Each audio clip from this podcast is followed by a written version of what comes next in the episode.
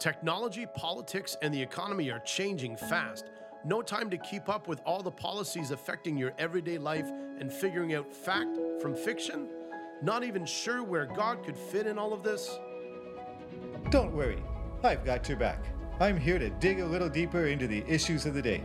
And most importantly, to show you the spiritual principles and solutions we can use to rise above it all victoriously for your family's success. Stay tuned as we discover God's plan for our life on earth as it is in heaven. I was talking in a previous episode recently about the Israel Hamas war. Very heavy issue, I know. And today I'll be talking on the same topic, but a different example.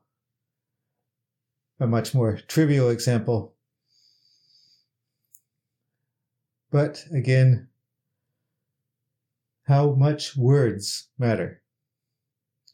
Whether you call it the Israel Hamas war or the Likud Palestine conflict, whether it's a terrorist group who took some hostages, or whether it's the Gaza government that invaded Israel and took civilian prisoners of war, makes a difference. Anything you think about it after that point. That sets the context for how you're going to think about it and colors the whole rest of the discussion. And this, of course, is true even in our approach to the little daily things of life. For instance, the last two weeks I've had problems with my microphone. It's been acting up and had terrible sound quality. So if you've noticed a dip in the sound quality in last couple episodes, my apologies. So after hours of fiddling with it, day after day, I finally discovered a, a solution with a connection. A simple fix to a simple little problem. And what was my first reaction? I'm stupid. How can I have not figured this out in the first 10 minutes? But I'm not that familiar with this particular device, the technical ins and outs of it. In other words, I'm ignorant of the device. Very different from being stupid. So it didn't take me long to reframe that. So, how did I do that? Rather than berating myself for being dumb, I reframed it in my mind. And this is the sort of thing I do in my program. So I've done the hard work already, knowing how to, we change our thinking, how our brains work, and what sort of things led up to this in my early development and that sort of thing, and what thinking sometimes still comes back.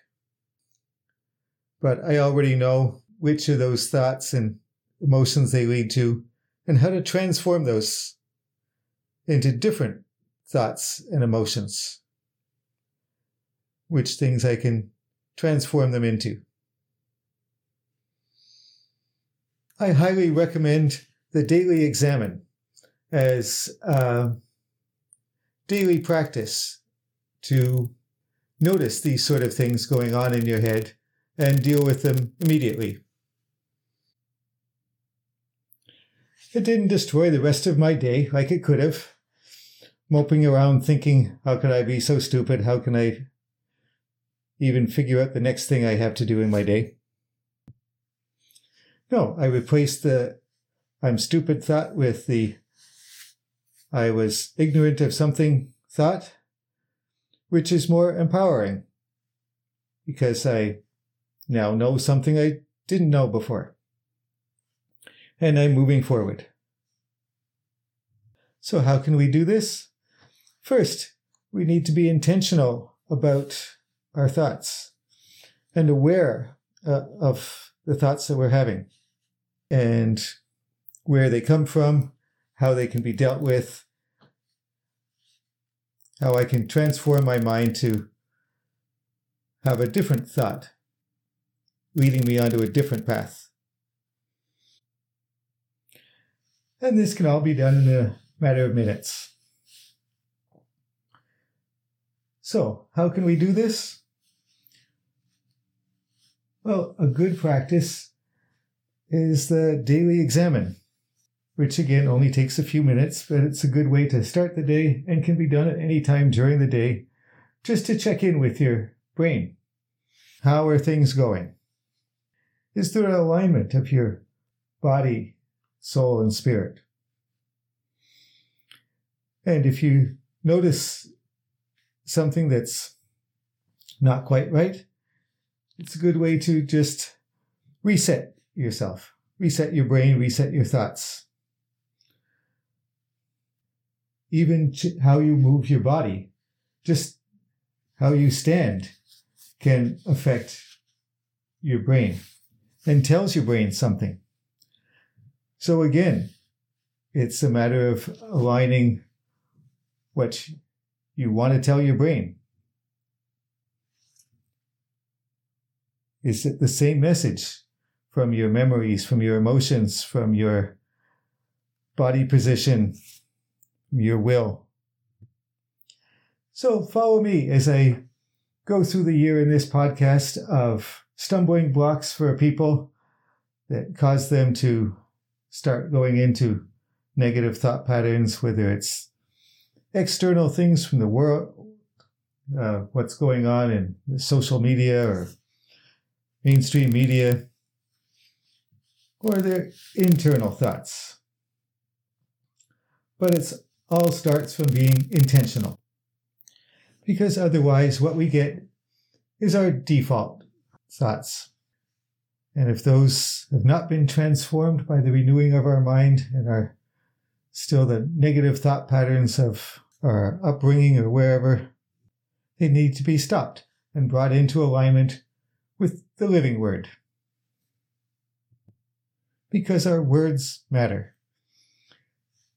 So go in peace and love and joy in the fellowship of the Holy Spirit and of the living word and the Heavenly Father. And have a great rest of the day. If you are presenting your body as a living sacrifice and allowing Holy Spirit to transform your mind, congratulations. You are integrating your spirit, mind, and body, strengthening yourself to overcome evil with good. Please leave a rating for the show and hit subscribe to be notified of new fascinating topics I'll be discussing next on earth as it is in heaven. Until next time, may God bless you and make you a blessing to those around you.